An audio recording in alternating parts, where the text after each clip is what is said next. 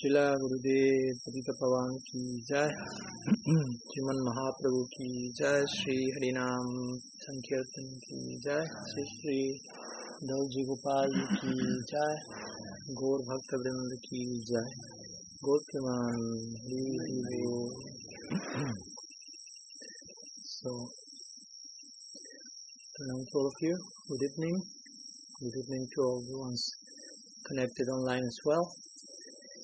Greetings from Sri Madhuvan in Costa Rica, the feet of Sri Sri Gopal and the Vaishnavas. So today we are uh, starting some series of lectures today and these days, uh, different types of lectures, but today is according to how it was announced, special lecture. Um, is that all of you are here basically. and we will be basically addressing whatever questions you may have, whatever topics you may like to speak about. There will be, we will have Istagosti, which basically means that type of personalized interaction, hmm, where questions are presented according to the individual need and a reply is invoked, hopefully according to the individual need and capacity as well of the speaker. So that's it. I don't know if there are any questions, any topic. We already have interesting Istagos in the morning, so I will run out of questions. I hope there there are always some further divine curiosity over there. I. Any questions?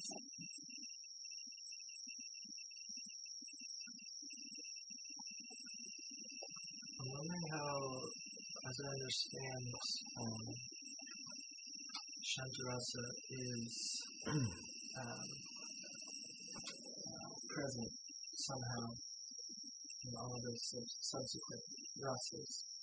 So I'm wondering how to see it uh, present in see Sakyas, Vatsalayas, remember else. Hmm. Okay. I don't know. I will repeat the question in case it was not heard here. Here, Shore Krishna Prabhu is asking. He's wondering how Santa Rasa is present in all the remaining subsequent subsequent rasas, like Dasa, Sakya, Vatsalya, Madhuri, in Vrindavan specifically. So, yeah, Santa Rasa. It's a pretty cryptic dimension because we hear very many many interesting things about Santa Rasa. Things like Santa Rasa can be upgraded to other rasas, or Santa Rasa is not necessarily a form of prem. Interestingly, because it doesn't include mamata, which is basically one of the most defining attributes of prem. Mamata means possessiveness, a sense of, I mean, we have you know, that's the, what samsara is about, and hamameti, I, me, mine, like George Harrison used to sing. They Do not make me feel that old. You also heard that song, please? All through the day, I, me, mine, I, me, mine, I, me, mine. So he's, it's an interesting composition that he's basically depicting the wandering in this world. And, and, and the, the, the, common pattern is aham mameti, which is I mean mine. I mean my sense of I, as our Guru Maharaj will say, is defined by what do what we think it belongs to us. So it's very like um, superficial sense of identity, since ultimately nothing belongs to us, but we are to ask ourselves, who do we belong? Do we belong to? instead of what does belong to me. That's a really superficial and limited way of addressing reality. So, so we have that mamata in this world that is the source of entanglement, but we have the mamata in, in, in Golok, for example, which is the source of enlightenment, if you will, and rasa. Vatsalya, no, I mean, Jashoda, her identity is defined because she thinks Krishna is my child. And in, but in that case, she's right. She's correct. So that's not a problem. when you think here, this is mine, and therefore I am whatever, that's the problem. The This says Krishna is my, my child, and therefore I am his mother. So her sense of I is derived of, of, on her sense of mind, but her sense of mind is a permanent one on the basis of Krishna in the center. So, so that's one of the main, the, the most defining qualities of, of prem, possessiveness. And Santarasa is one of the main qualities of Santarasa is nirmamata, which means lack of possessiveness. So then you can be, make a case that necessarily Shanta doesn't mean prem. You can speak in terms of rati. That's how Rupa Goswami speaks in Bhaktirasamrita Sindhu. He says Santa rati. You, you will never read he's speaking in terms of Santa prem. And interestingly, when Mahaprabhu also is speaking about, or, or Krishna Das Kaviraj Goswami is speaking about what Mahaprabhu came to give to the world, of course, we can speak in different levels. In, in, a, in, a, in a very unique and exclusive level, we can say he came to give Unnata Ujjvala Rasam, uh, the, the, the, most immediate extended experience of what he himself has experienced. That may be Manjari Bhav. But we know that that's not the only dispensation of Gaudiya Sampradaya. And we also have the second half of Mahaprabhu in the form of Srinitaya and the current of Sakya coming to him. So you, there, there you can make the one ex- extend into two, but Krishna Das Kaviraj Goswami is, is even more generous, if you will. He's speaking in terms of Chari Bhav in Chaitanya Charitamrita. Chari Bhav means four, four, the four bhavs of Vrindavan. But again, interesting when he says the four, he's not saying the five. No, Santarasa is not in, in, the in the equation there. He's including from Dasya up to Madhurya So it's not that we are against Santa Rasa or anything, but it's a very particular uh, situation. So, in connection to your question, how is that Santa Rasa is included in the other rasas? Of course, there is a way to, to speak about that, and Rupa Goswami does by giving this example of the of the ingredients of of the rasala. Rasala is like a very sweet preparation that has camphor and has sugar, molasses and has ghee, has five ingredients. Uh, so he makes the case comparing Madhurya Rasa with that and, and speaking about the other ingredients in the other, but also we have to to understand in which sense that is implied, no? because sometimes you can take that literally and think, I don't know, if, if, if, if Vatsalya Bhav is before Madhurya Bhav, as generally is depicted, although uh, Vatsalya Bhav is about Sakya Bhav, sorry, in terms of aesthetic rapture, with the exception of Priyanarma Sakya actually, but in generic Sakya Bhav is below. But in which you may ask, so in which sense Yashoda is in Sakya Bhav with Krishna? No? Because if Sakya is included in the higher equation of Vatsalya, there is some Sakya. You can say, yeah, there is some Sakya. Mother has some friendship with the child, but at the same time, it's speaking more about like the like the levels of of ecstatic ingredients that each rasa is like allowing to experience, and, and, and the higher ones are, are including the, the, because when we speak about prem, as you know, there's that's not the the end of the story. No? I mean, that's just for Gaudiya, that's just the beginning. no?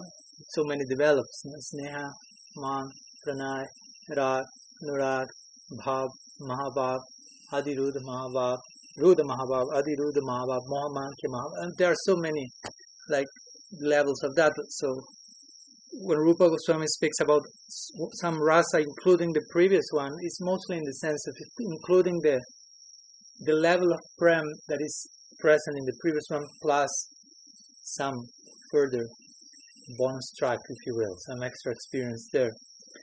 So regarding your question, how is Santaras included in whatever in Jashoda's Vatsalya, Rupa Manjaris, Manjariva, or whatever. Of course, we have to understand how, because again, Santa Rasa is characterized by one of the attributes is nirmamata. So for sure, that's that's not the way in which Santa Rasa is present in in Jashoda's Vatsalya. I mean, if you pay attention to Yashoda, she's like the embodiment of of possessiveness. No? especially when Krishna is about to go for Gocharana Lila with the cows every day with his friends. I mean, you can see her Vatsalyahood, like overflowing the whole Vrindavan, drowning the whole branch in her motherhood possessiveness, you know, like totally uh, imbued in, in protecting Krishna and invoking different mantras and protecting the different direction and putting Nrsimha Kavachas and blessing the different giving weapons to all the friends of Krishna. You protect him on the north, you on the south, you on the east. Be careful of the demons. Do not allow him to go here. Do not allow. And this is getting longer and longer. And Krishna's like, you have to go right now. And it's getting. Cows are moving. The friends are shouting. It's getting late. And you know the whole story. So you, you cannot say, oh, there is no possessiveness there. No, so, it's detached. No, not at all. So Santarasa is not present in her in the form of lack of possessiveness, but for sure. But of course, that's not the all the all in all uh, about Santarasa. So Santarasa also is characterized by a lack of selfishness. So like like a like a foundational underlying platform on which on the on the basis of which all the other uh, static rasic experiences are built upon. So in that sense, of course, we can say in that way we find Santaras in her. In that sense, again, in, in the type of worldly detachment, even though again it seems totally attached, totally possessive. It is. It doesn't seem. It is. But again, with the center in the center. so, so I, I, will mostly emphasize that side of the equation because generally we will. Santaras is lost. It's very much connected with yogic practices and more passive adoration, as you have heard Guru Maharaj will say, the beatific uh, contemplation of vision. No? When when you are like satisfied about just like sitting and even not having. Uh, direct relationship of service with Bhagavan. That's another point that Rupa Goswami makes in, in, in Bhaktara Samrita Sindhu and Jiva Goswami elaborates in his purport. That from the four types of mukti that are relatively acceptable for us, although in Gaudiya Sampradaya, not of them are at all desirable actually, are considered even an obstacle to the to the ultimate refined ideal that we want to attain. But let's say for a minute,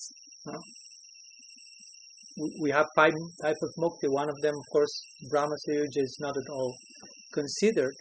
But the other four, Sarsti, Samipya, Salokya, and Sarupya, from those four, only Samipya, according to Guru we have been speaking about this recently quite a lot, only Samipya includes Prem which Samipya means you are residing in the same planet of Bhagavan and in proximity with him. Not only in the same planet, because I mean, we are in the same planet with so many people, we don't even have a clue about who they are. So you can be the same planet with Narayan and it may feel cool. I mean, I mean, the Narayan's planet, he may be right next to the cor- over the corner or, or the other side of the globe of but Samipya implies not only Salokya, Again, Salokya means in the same planet. Samipya means in a relationship of service. That type of, of connection implies some dasya in Vaikuntha. But the other types of mukti in Vaikuntha, Sarsti having the opulence of Narayan, Sarupya having the form of Narayan, Salokya residing in the same planet of Narayan, may not imply any form of dasya, but just Santa.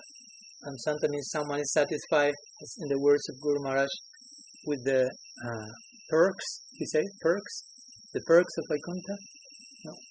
So you can have this form, you can have this wealth, you can have this planet, and that, that's all. So, of course, again, in that sense, Santa Rasa is not too much connected with what we find in Braj, because it's not enough for them to have to be in the same planet. I mean, they want to be with Krishna every single moment of their life, and whenever they are not with him for a minute, it's Yugayitam Nimeshena. Hmm. So it's not like, um, we are in the same planet. I mean, you don't see the gopis, Krishnas going to Mathura. Well, we remain in the same planet, so no problem. we remain in the same, even town, in the same country, so it's okay. We are not that far.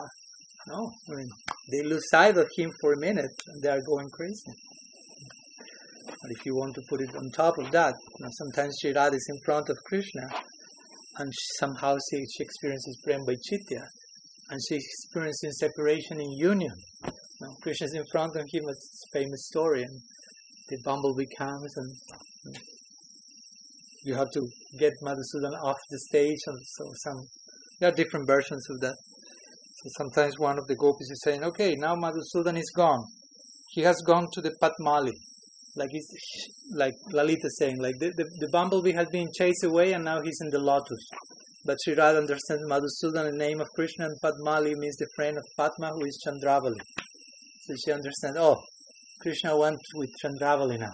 While, although Krishna is in front of her, sitting there. Uh, so she falls into the swoon of separation in ecstasy and starts to cry, and I cannot live without him, and why he live? And Krishna is saying to the gopis, don't say anything. No. I want to witness this unique ecstatic expression. So I'm saying all this to, to make some comparison or contrast between those who are in Vaikuntha and feel relatively comfortable to just be in the planet of God, even without seeing Him on a daily basis. and, and the Brajavasis on the other extreme, being able to tolerate a second without seeing Him. So, so I will mostly connect the experience of Santa Rasa again with this idea. Guru Maharaj will say, also emphasize this point of universal compassion. Lack of selfishness and universal compassion as, as two very distinctive features of, of Santa. Prahlad Maharaj is like one embodiment of Santa Rati. So, and he's very much in these two lines, you know, the story when Nrsimhadev is offering something and offering something, take some blessing from me, and Prahlad say, Prabhu, have you seen me face? I, I do have face of a Vaishya or something. Do you feel like I'm worshiping you to make business with you? That I'm worshiping, so now you offer me some blessing and I can ask whatever I want? Uh, what a, what a pity I was born with this Vaishya face, Prahlad says. I don't want to be a, businessman with you. I don't want to worship you in exchange of something. Hmm. As, as Guru Maharaj says, someday you reach that point of insight when you understand that giving is the receiving, actually. Not that the more you give, the more you receive. At one point, you to begin with, you have to reach there first, because in the beginning you feel no giving, but just receiving. So eventually, the panorama gets bigger. But again, these are nice words, but you have to to live them. It's not so easy to really reach that point of inner insight when you really feel that giving is the receiving. That day I was reading some article from one boy who was like there was some tornado or something in one place. And, and, and one boy like one boy maybe he had like 20 something years. And he saved one little smaller boy of four or five years who lost everything because of the tornado. And he kind of adopted this little boy as his new brother or something so he was saying like it feels good to give. and of course I appreciate we have to begin somewhere, but also and I'm not judging him, I don't know him, but you could feel by the context of the rest of what he was saying that he was feeling good because of giving, but still there was some separate sense of I feel good. And, and I'm giving, and I'm giving because I feel good. So sometimes giving to others or helping others also may be a way of of developing some form of, of ego at the same time. I'm helping, they depend on me, I'm special. I mean, all the things can be there in the name of giving also. So again, it's not so such a grotesque way of feeding your ego, but still you may be feeling feeding your ego. I mean, there are so many ways to feed your ego. You may, as Thomas Merton say, you may want to be a saint as a way of feeding your ego. Because if I am a saint, I'm a saint. Hmm. Almost nobody's a saint. So if you get to be a saint, well, you're you're a saint. You belong to another category. so in a very subtle way, you may be using the most ideally opposite structure regarding ego to feed your ego. Like I want to be a saint. so so one side you have that, no, like the lack of, of, of selfish interest and being in love with with dedicating yourself and giving yourself to God, basically. That that's that's not so easy. So Santaras has to do with that, with and therefore a strong sense of detachment from this world. Of course, again, our our lineage is not just detachment, but a detachment that comes as a byproduct of, of, of certain attachment. But nonetheless, detachment has to be there. I mean, there are so many verses in our tradition that attachment is being mentioned. Yes, it's a byproduct of bhakti, but it has to be there. It's not that you use the excuse, no, no, I'm only for attaching to Krishna. Okay, no problem. So let's see the byproduct in the form of detachment. And no, and never detachment is coming. so say, where is your attachment to Krishna? Because one thing will take the other. That's that's that's in, in many places. Mahaprabhu Bhakta Ganir Vairagya Pradhan Yaha Dekhi Dik Yaha Dehi Dik Hoy Gaura Bhagavan. Chaitanya Charitamrita is saying Mahaprabhu Bhakta Ganir Vairagya Pradhan. One of the most defining qualities of the the associates of Mahaprabhu is Vairagya, detachment. Yaha Dekhi Prita Hoy Gaura Bhagavan. And when Mahaprabhu sees that detachment in his devotees, he becomes so happy. But again, it's a type of detachment which is rooted in divine, passionate love. Bhakti Parishanubhav Viraktiya, says the Bhagavatam, the same thing. Like when you are uh, hungry, three things will happen simultaneously when you have morsels of food. One, you obtain um, mm, taste. You taste the food; it has some flavor. Second, you receive strength. The food is entering, the energy is coming. And third, hunger is disappearing with every morsel. The three things are happening at the same time. I think you had experience today with pasta, with donuts, and so on. so, so Bhagavatam uses this daily example to speak about what should happen when, when we engage in bhakti you have to increase it, you have to develop a taste for the bhajan, you have to increase your internal realization of Bhagavan, and virakti. Virakti means detachment, no? like no more hunger, basically. So similarly, you speak, you hear the, the, the attributes of Bhava Bhakti, mostly the first one, Kshantir Virakti, Vyartha Kalatvam, detachment. But again, of course, in the context of certain attachment.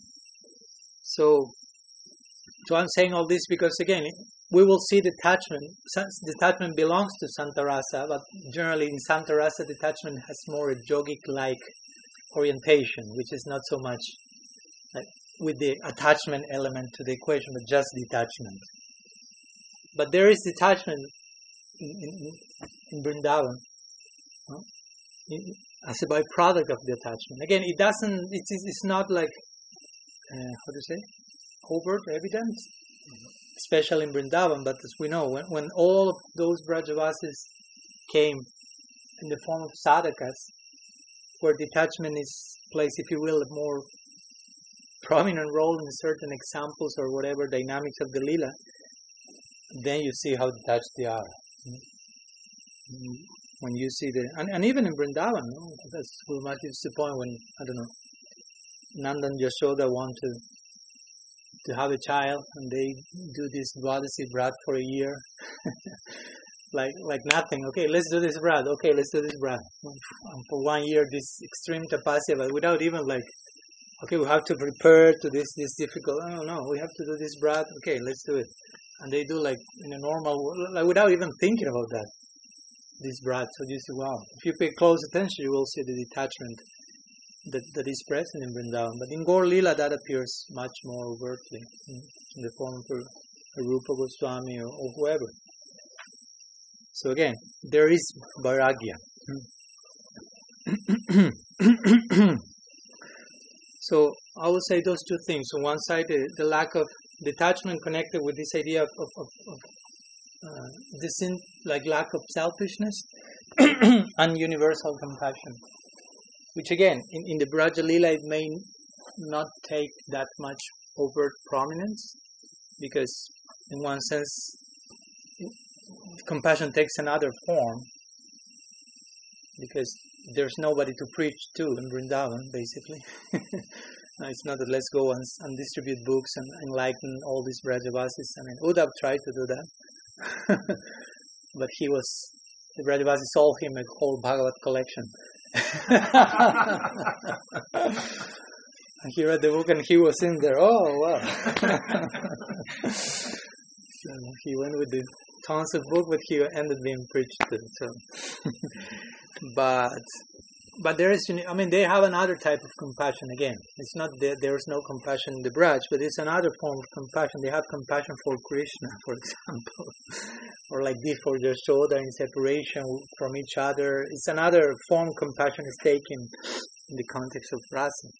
But again, when they when they come in Gaur Lila, they show extreme compassion, extreme humility. Mm-hmm and all that could be the Santa Rasa in the in the Nitya Brajavasis, basically. Now, for, for us to, to understand that we have, at Guru Maharaj will mention that over and over again. You want Vrindavan, you want Chari Bhav, you want Sakya Bhav, you want Madhurya Bhav. First, you embrace all that Santa Rasa implies for you as a sadhaka in connection to your uh, goal of Vrindavan. So first, you have to develop universal compassion. First, you have to develop the humility that goes hand by hand with that universal compassion. First, you have to be free from all levels of selfishness. Again, not as a paranoia or neurosis or anything, but just as a necessary um, experience that we need to go through in order to to really get there, to not cheat ourselves and make the, something so dignified and so refined, something lower than what it really is. That's the last thing we want to do. We should be very prayerful not to make the, our ideal something less of what it really is, actually. Mm-hmm. And it's so easy to do that because the ideal is so high, and we may have so easy a tendency to make things cheaper than what they are because that's the language of this world try to make everything as cheaper as possible, to pay as less as I can, to remain as more, the more in the comfort zone as I can. So we know that Vrindavan is not about that. Vrindavan is about getting out of the comfort zone. Vrindavan is getting out of the ego zone. Um, die to live. So many phrases that we have, we can repeat one after the other. But actually, we have to enter into those concepts because we can be speaking about that for eternity, but Mm-hmm. these concepts are to be inhabited by us, not just like parrot, parroted. I mean, I'm saying that for me to begin with. Just recently, I was in. We were in Vrindavan and we were doing Govardhan Parikram one day with Srila Bhakti Vichar Vishnu Maharaj and other sadhus also, Bhakti Sadhu Maharaj and others. And we were walking and, and, and one, one lady came one Brajavasi lady, one Braja Gopi, you know, like born in Vrindavan, you could feel that old lady with the sari and, and bringing on her head like a big like pile of cow dung. Dry, so it was not that heavy, but it was big. and this, at least you have to know how to be in balance to, to I'm walking normally with that. So we were walking and, Vishnu, and Srila points and her said, Braja Gopika, Braja Gopika. Everyone wants to be a Braja Gopika but nobody wants to do what she's doing. we all chuckle because yes, that's the point. I want to be gopi. I want to taste this. I want to. But if you pay attention, what's the daily dynamics of being a Braja Gopika? It's like menial service after menial service after menial service after menial service, and, and, and, and the point is for you to be fully satisfied with that, you have to be free from ego for sure. because if you ask me, Marsh, what's my eternal service? What, what will be my eternal aesthetic sacred rapture? Carrying cow down for for for, uh, for eternity. I was like, okay, there is something more like confidential, intimate. Well, Raghunath Das Goswami is cleaning Shirada's toilet with her braid as manjari. You, you can do that one. I can give you the toilet for, for eternity also. It's like, uh, some more leadership role there and organize. so the only thing we are doing is projecting our pratishta into the lila, basically. And you are just realizing I still have layers and layers of ego and self-centeredness that I need to get rid of before going there. Because I will never go there with that to begin with. It's not that I will be there with that and that will be a problem. No, I won't go there. So so Santarasa has to do with all that, basically. I mean, Santa comes from Shanti, and Shanti means peace. And, and of course, as Guru will say, peace and love.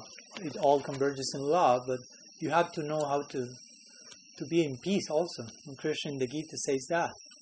Uh, he says, people wants to be happy, but they are not so much concerned with being at peace with themselves but one thing is takes to the other. I mean, you can have real happiness without being in peace. And the problem people in this world want to be happy without being in peace. So you have you, you see which is the result of that. Just want to enjoy, not be happy. That's a, a different thing. Real happiness is have to be in peace. and of course, peace implies so many things. As, and as sadhakas, we have to culture so many things that have to do with peace. I mean, how Rupa Goswami begins Upadeshamrita. I mean, he ends, how that he ends? Okay, yes, Radha Kunda ki Vrindavan, about Vaikuntha and Ayodhya and all the layers and our ultimate converging goal, this Madhurya Seva and so on. But again, how does he begin? control your tongue, control your genitals. And it sounds like, ooh, why so bold? Can he be a little bit more romantic or like in presenting certain and the first verses are like, oof, oof, no? Like, do not do a satsanga, do not overeat, do not overaccumulate stuff, uh, do not critique. And, and it's like, ooh. But you can measure, if you don't like to hear that, probably it's because you are not beyond that. Because if you are beyond that, or, or if you are full into that, you will feel fortunate. Oh, so nice that someone like Rupa Goswami is reminding you of that. That's how Raghunath Das Goswami reacted when, remember, Das Goswami was the topmost renunciant and Prayojan Tattvacharya, and he was like dying for personal instruction by Mahaprabhu. And Mahaprabhu said, do not gossip. He began with that. It's not the Raghunath Das, why do you tell me do not gossip? I am Raghunath Das Goswami. He didn't say that. Uh, he was like being grateful. Do not gossip. Then as you know, he told him, do not eat fancy food it's not the Raghunath Das Goswami say, hey Mahaprabhu, I'm just eating the grains that not even the cows in Jagannath Puri are taking. Why do you tell me to do fancy food? I'm not going to the MVT there in Vrindavan and eating pasta and pizza and, and asking for some local thing from my no. And then do not wear fancy clothes. I mean, and Raghunath Das Goswami was wearing luckily a kopin. He didn't say, hey, it's not a fancy kopin I'm wearing. he was just accepting everything and, and, and imbibing that. Of course, that was not for him. But, and then he said, yeah, Brajamana, Braja Radha Krishna Seva Manasa Karive. In your mind, serve Radha Krishna Vrindavan. But he began saying, don't gossip. like implying, you know, you, you cannot you cannot get to the gossip in Vrindavan if you don't stop gossiping here. I mean, in Vrindavan, it's full of gossip. Everyone's gossiping about Krishna in different ways. but it's a prakrit gossip. If you want to get to the prakrit gossip, you have to transcend all the other so-called gossips. Raghunath Das Goswami did his homework nicely. He obeyed Mahaprabhu, and then at the end of his Braja Vilas Stava, he's saying something very nice. But again, you cannot imitate that. First, you have to do your homework, then you can repeat that verse. I, I it because I was reading the book, but I felt mm, I can just repeat it because I'm reading the book, but I have to do my homework yet. Raghunath Das Goswami said, even if someone invites me to Dwarka and tells me that Krishna is there and there's a great celebration of Harikatha going on, instead of going there, I will remain in Vrindavan speaking Prajalpa with non-devotee Brajavasis, he said, in Vrindavan. But I won't leave Vrindavan. I will remain in Vrindavan speaking Prajalpa with non-devotee Brajavasis instead of going somewhere else to hear even Harikatha if Krishna is present but again, from which side he's saying that, and so on. So it's important to know which level of homework do we have to do at present, basically. So So there is a lot of what Santarasa implies that we need to, to embrace, to be shanti ourselves, to be in peace. Like Krishna said, Bukram yakyatapasam sarvalokamaheshwaram suridam sarvabhutanam hmm. Gyatamam Shantim Vichati. Whenever when, when you finally accept that I am the supreme controller, enjoyer, and friend, you you attain Santaras, if you will. You become peaceful. So then comes our own introspection. How much I am accepting Krishna as my not as the enjoyer, but as my enjoyer. It's not that oh Krishna is the enjoyer the enjoyer of what? Of whom? It's not that ah, uh, he's the enjoyer. Let him enjoy with the go- i'm not part of that game. Let him enjoy and, uh, and you what? You are trying to be the enjoy- separate enjoyers club for yourself? It means you are proportionate to how much you want to remain the enjoyer. You are not accepting that he is the enjoyer. Hmm. So if, if, if, if there is some problem in accepting that krishna is the enjoyer it means that we have not fully understood and digested the whole idea of enjoyment and how he deserves to be the full enjoyer because he knows how to do it. We don't know how to do it. How many times we try to enjoy and it gets worse and worse. that shows we are not the supreme enjoyer. We don't know how to enjoy. We are to be enjoyed by the supreme enjoyer, and that's enjoyment for us, basically. And again, Krishna is Sarvaloka Maheshwaram, the supreme controller. How much we have engaged in Saranagati and really accepted that, the more we do that, we can be in peace. And the more we accept He's our friend, means we trust Him and we are not like nervous about what's going on in our lives and trying to calculate and make something happen according to what we think is best. All that means I'm not in peace yet. Krishna Bhakta Janma, what is Krishna Bhakta Nishkama Taiva Santa Bhukti Mukti Siddhikami Sakalya Santa. Krishna Das Kaviraj Goswami gives his, definition of devotee of Krishna. He says Krishna Bhakta Nishkam. Again, that's quite Santa Rasa like. He connects Nishkam and Santa. Krishna Bhakta Nishkam Ataiva Santa. A devotee of Krishna is Nishkam, is free from selfish motives, therefore Ataiva Shanta. He's in peace. He connects with no? selflessness with peace. And Bhukti Mukti Siddhi Kami Sakali Asanta. But those who want Mukti, Bhukti, Siddhi, no? sense enjoyment, even um, liberation, mystic perfections, Kami, they desire this, Sakali asanta. They are asanta, They cannot be in peace. They cannot sleep fully sleep at night. They can go into this deep sleep because their desires are disturbing them.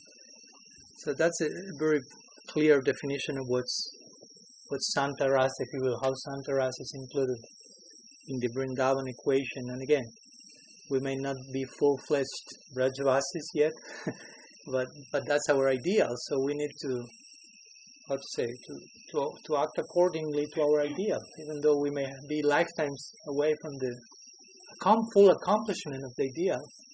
We need to proceed in such a way that at least we are walking those lifetimes, threading that the path of those lifetimes, so we get closer and closer. So, so yeah, we, we all have to go through these things, no matter if you go to yeah, we were speaking about that recently in Radhakund because some devotees may think, oh, I go to Radhakund, I get Siddha Pranali, Kadashabhav, and, and and what? I mean, you have to go through all the same things that we have to go here in Madhuvan, in Argentina, in any other Gaudiya group. It's not that someone told you you are this Manjari and, and you are beyond selfish motives and and you, you transcend the lack of control. You are in the exact same situation. You have to go through all the things. So the homework is there, is waiting for us. so yeah, I will try to point in that direction regarding how to conceive Santa Rasa us as a sadhakas here now, and in connection to the to the ideal of ideal role models that we see them in Vrindavan and in Nam. Okay, 40 minutes answer, sorry. Any other question?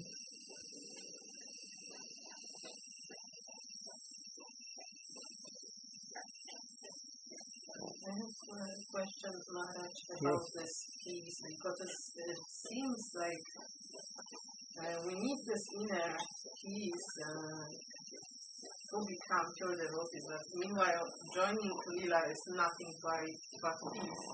hmm There's so much stuff going on. So where is this peace and Nitya Lila?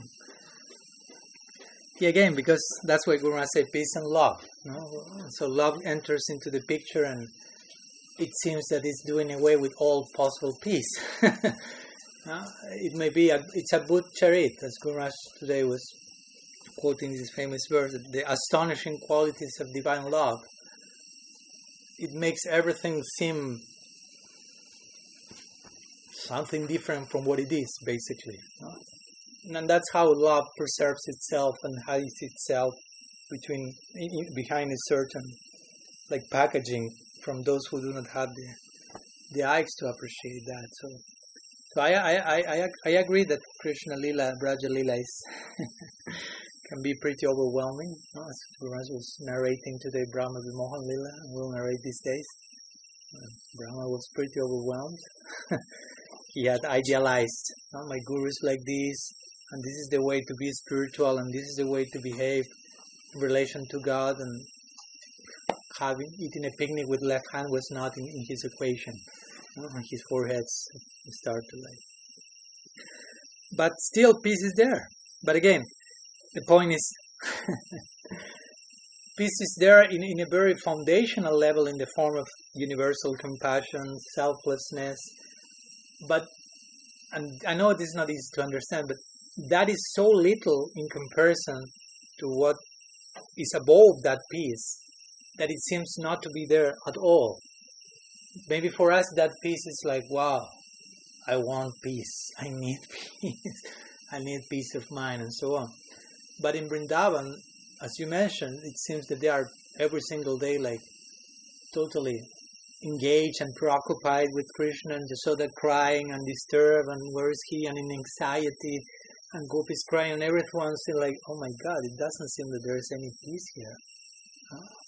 Better I go to Vaikuntha or something. Everything's more quiet there. That's what happened to Gopakumar. no? He was in Vaikuntha. He kind of didn't fit there. And everyone, everything was nice, peaceful. Narayan was there, eternity is there. But he was in anxiety because everything was too lit, too less dynamic, if you will. No? Everyone was like meditating and content, beatific contemplation and too peaceful. And he was like brimming, brimming, brimming with prem. So that created another type of anxiety, but in the context of prem. That, and, and again, it may be difficult for us to fully appreciate that. And first, we may need to be at, in peace in the context of bhakti to get closer to to appreciate that much better. But but again, peace is there. But but peace is not the, the ultimate goal for us. Again, Shanta Rasa. Shanta is just the the foundation. At least on the higher world. On the lower world here, generally this is it is described that the the list is like inverted. Uh, in this world, there parakia is the higher thing. Here, parakia is the most condemned stuff, at least officially. Extramarital relationships is not something that the society will like praise. It's on the lower end, but on the Golok is on the higher end. On Golok, Shantaras is on the lower end. Here is on the higher end. To be at peace, universal compassion, to go beyond extramarital, marital, mother relation, father relation, friend, and to be a citizen of the world and dedicate your life to help whatever some situation in the world. Universal compassion without selfishness on some level, what people in this world understands and as lack of selfishness and compassion. That's like praise. Everyone is praising that above everything else. But when you reach the higher realm, it's this, the opposite idea. No? So it's there, but as a foundation. But when the lila starts to take place, I mean, when the dynamics of the lila start to activate, yeah, I mean, you, if you have too much peace, you have no lila. I mean, lila implies movement, and peace implies the opposite of that. Santa Rasa is, I, am not moving, as Guru will say. Why move? Just sit. But in Vrindavan, they in Vrindavan they will give you the opposite instruction. Why sitting and start moving? But dancing in the context of lila. So yeah, it's it's pretty astonishing and overwhelming. Prem. That that's that's the, spe- the specialty of, of the Gaudiya Sampradaya, as Guru says, on the concept of post-liberated stage. So try to imagine peace has more to do with sattva here or some generic form of uh, emancipation, but Gaudiya Sampradaya will, will start to speak about what's going on on, the, on top of that, above that. Now, once you reach mukti, on post-liberated stage, that's the specialty of the Goswami, Bhakti Rasa. Hmm, that's the level of inquiry, not the tato dharma jignasa, not the tato brahma jignasa, but the tato rasa jignasa. Hmm, that's that's the, the, the focus of the Bhagavatam. So that's so high, but again, despite it is so high, we shouldn't forget that we need to go through certain stages in order to reach there. So, so peace is part of the equation again, in the form of controlling our impulses and mind and senses. I mean, we have to do that that job. You know, no matter how how refined is your theistic conception, you have to sit and when chanting japa, concentrate your mind, basically. And if you realize that still after five minutes your mind is going shopping here and there, you have to do some homework. Mean, no matter how much you can, one, be proud, no, I belong to Mahaprabhu Sampradaya and this refined, developed, aesthetic conception of the divine. We are so fortunate. Yes, but we have to do our homework. like one devotee said the other day, you, want to see where is your relationship with Krishna? Just sit down for five minutes and see where is your mind when chanting japa. Let's be practical. so if still we see that our mind is going here and there and it's attached to thinking and thinking and not being able to be in the present moment in, rela- in, in, in relationship with Srinam, still we need to work on that is glorious. so, so yeah, there's it's important to to explain lila in a, in a with this type of background because if not we can very quickly and cheaply speak about oh, lila and Krishna doing this and the gopis and the gopas and it can all be reduced to a like a funny story or, or like charming charming for our intellect even. Oh, how charming! But we we may not be able to fully play out the implications of, of what what it means to reach there from where I am here now.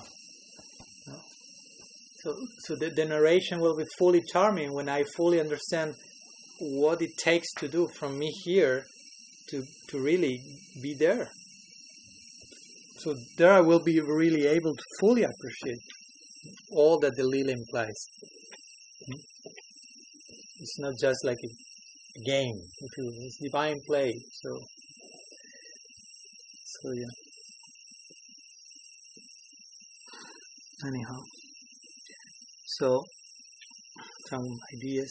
There's one question here, Sans. We have ten minutes, right? Yes. So I'll read it and we will reply that in, in ten minutes or so. It's a question sent by Ashwin Jakyani.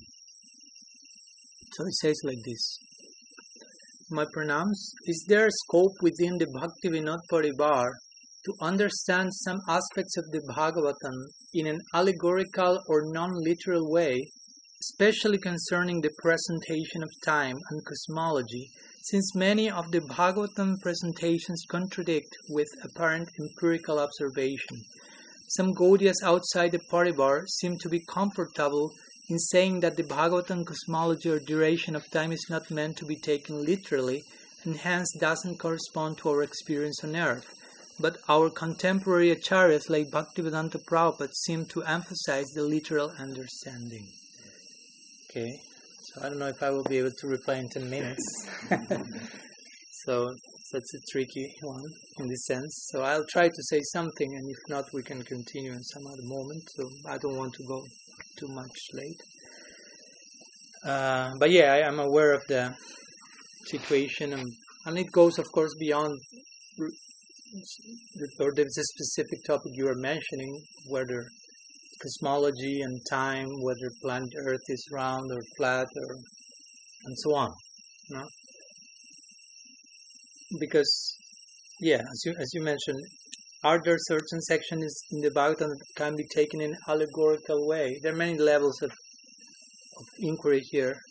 Of course, I will say yes. There are sections in the Bhagavatam that can be taken in an allegorical way, or that should be taken because the Bhagavatam itself is mentioning that.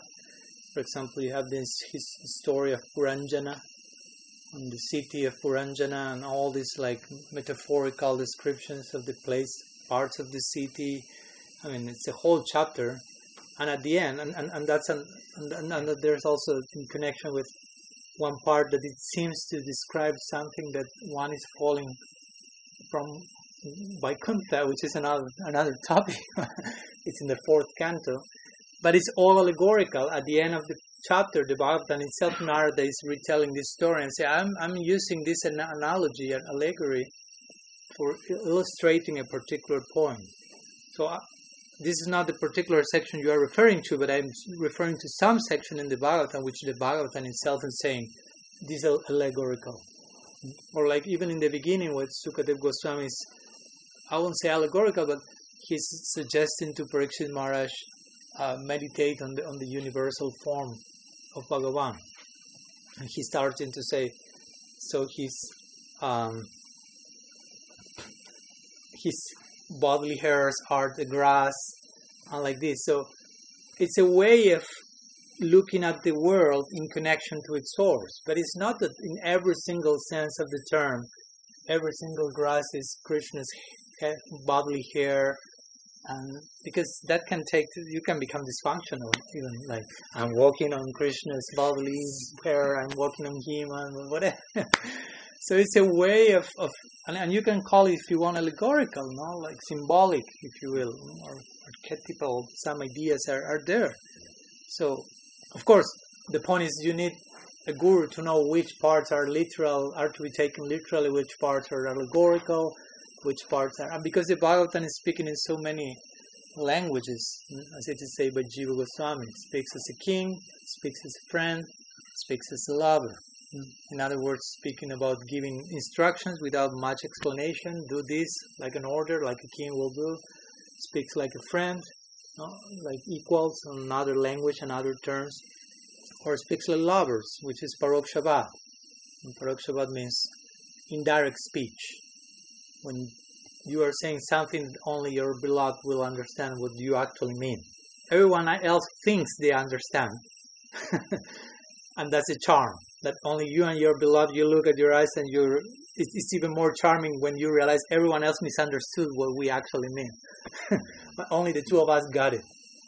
So that g- creates an extra charm. So there are sections in the Bhagavatam also speaking in those terms. So I'm saying all this because it's not just literal or allegorical language in the Bhagavatam and black and white and which is which and that's all.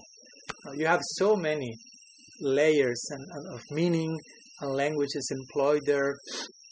So it's not that that's not that easy task. That's why Nityam Bhagavat Sevaya one have to pay close attention to the Bhagavat, book Bhagavat and the devotee Bhagavat. And concerning specifically your point, I, well, of course, you mentioned that there are some things that the Bhagavatam mentioned that uh, contradict empirical observation. And again, for a minute, going beyond the topic in itself, we will find many things that will contradict empirical observation. I mean, empirical observation is uh, a very, it's called basically pratyaksha by Jiva Goswami. It's one of the three types of praman or, or valid means of knowing that we accept hmm? pratyaksha, anuman, and shabda. So pratyaksha means like direct sensory experience. No? I only believe what I see, what I can touch, or something like that. Empirical observation. But Jiva was trying to say, although we use that on a daily basis, that's not at all the ultimate, definitive, conclusive method to ascertain the nature of reality. Even Anuman, which is like, how's in English? Inference? Inference? Is not fully accurate. No, you see, oh, oh, there's, you see, oh, there's smoke there. There may be fire. There's fire there. You conclude there's fire because generally you see fire and there's smoke, but not necessarily there's fire. There may be smoke for some reason, but nonetheless, there's fire. So my point is, Anuman also is not fully accurate. I'm just really summarizing something. you can read Tattva Sandarbha from Jiva Goswami from detailed explanation of that.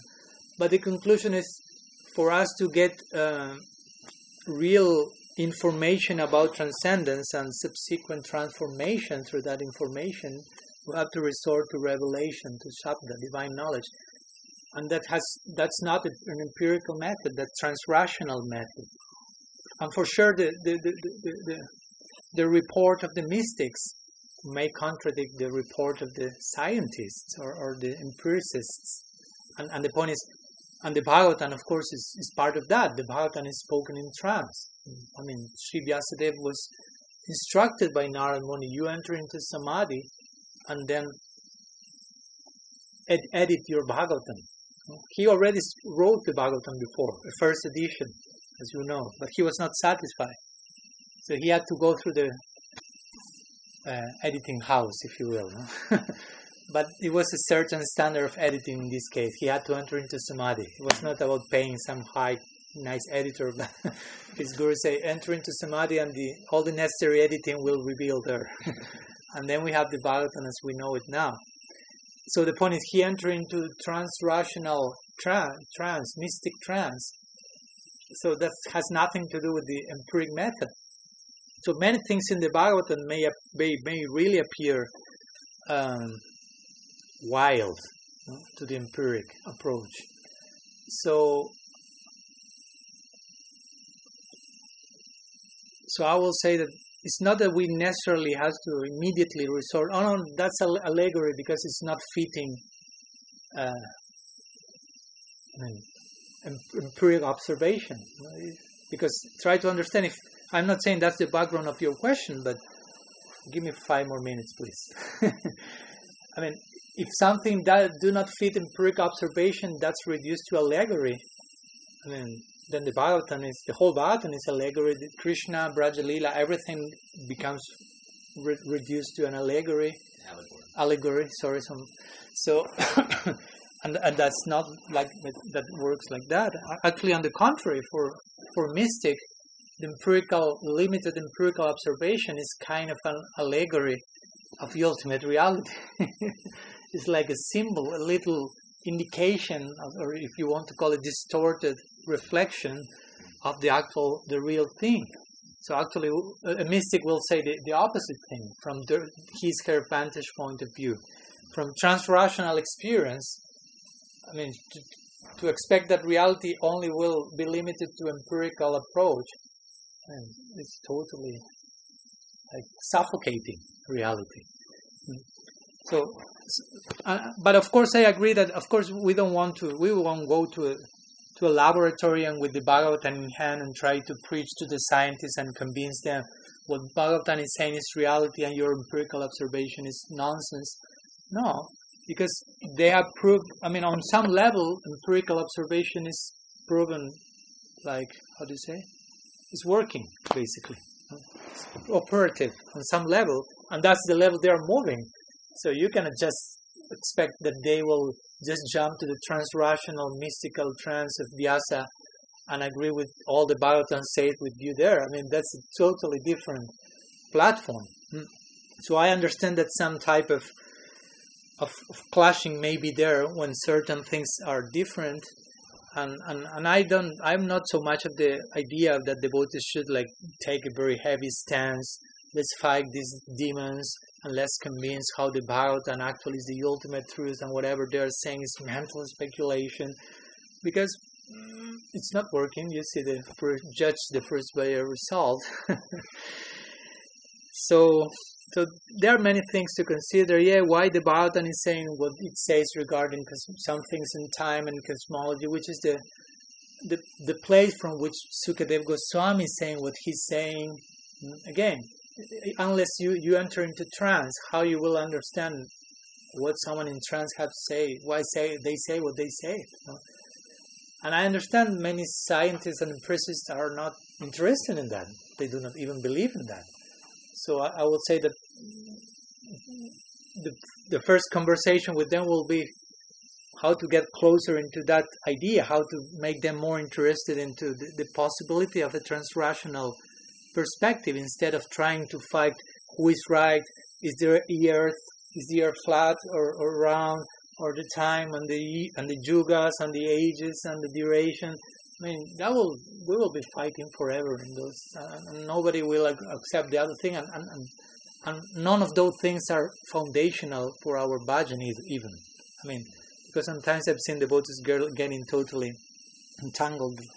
Like fifth canto of the Bhagavatam is about whatever this type of things, or or the or the forest of material enjoyment and these type of sections that and and they totally miss sections like Bharat Maharaj and those things that are the very essence, devotional essence of the Bhagavatam. So so I will emphasize this type of things. I understand that Prabhupada, yes, I agree that he really make a more literal uh, emphasis regarding, more absolutistic emphasis regarding whatever comes from revelation uh, generally, because I understand why he did so, which were the climate of the time, the situation of his students, his own way of presenting things as well, and, and that was working for the time being. But of course, also he eventually, in time, he started to, to take different stances. He said different things about different things, and eventually he connected also his disciples with someone like Srila Sridhar Maharaj, which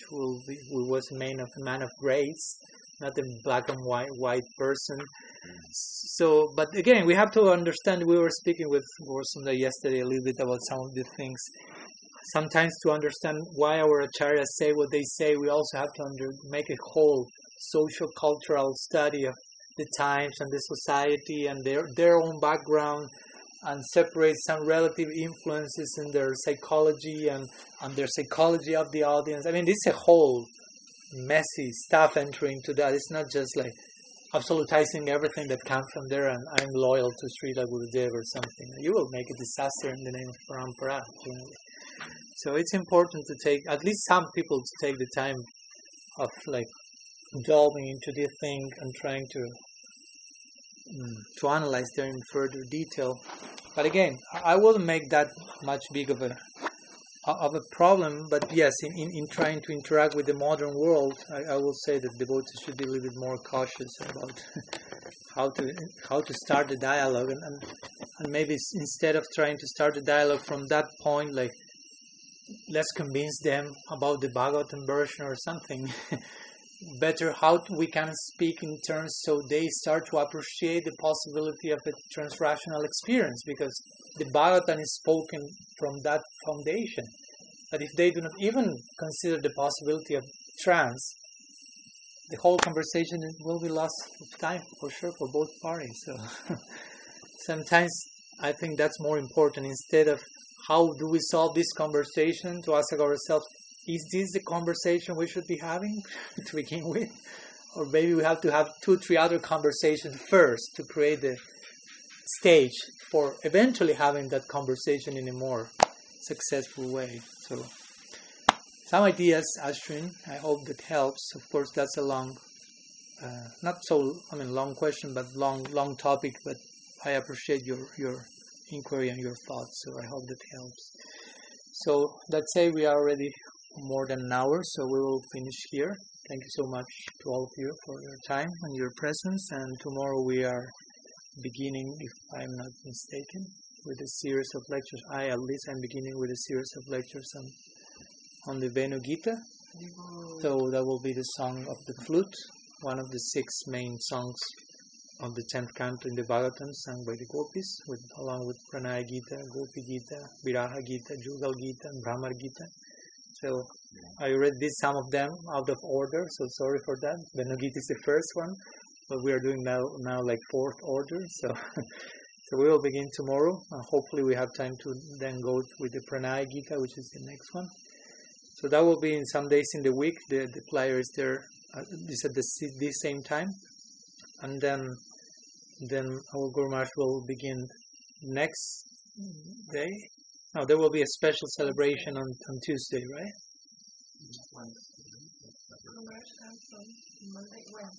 Yeah. Wednesday, 22nd. Okay. Whatever. There is a flyer there, but our Guru Maharaj will give some special lecture on Wednesday for Prabhupada Bhaktisiddhanta's Tirobhav Mahotsav. I'll also starting a series on, on, on the Brahma Mohan Lila and Brahma Stuti uh, earlier during different days of the week, so the ones who are interested can join us as well. Srila Gurudev ki jai, Sriman Mahaprabhu ki jai, Sri Hrinam Prabhu ki jai, Sri Sri Dalji Gopal ji ki jai, Gaur Bhakta Vrind ki jai, Gaur Praman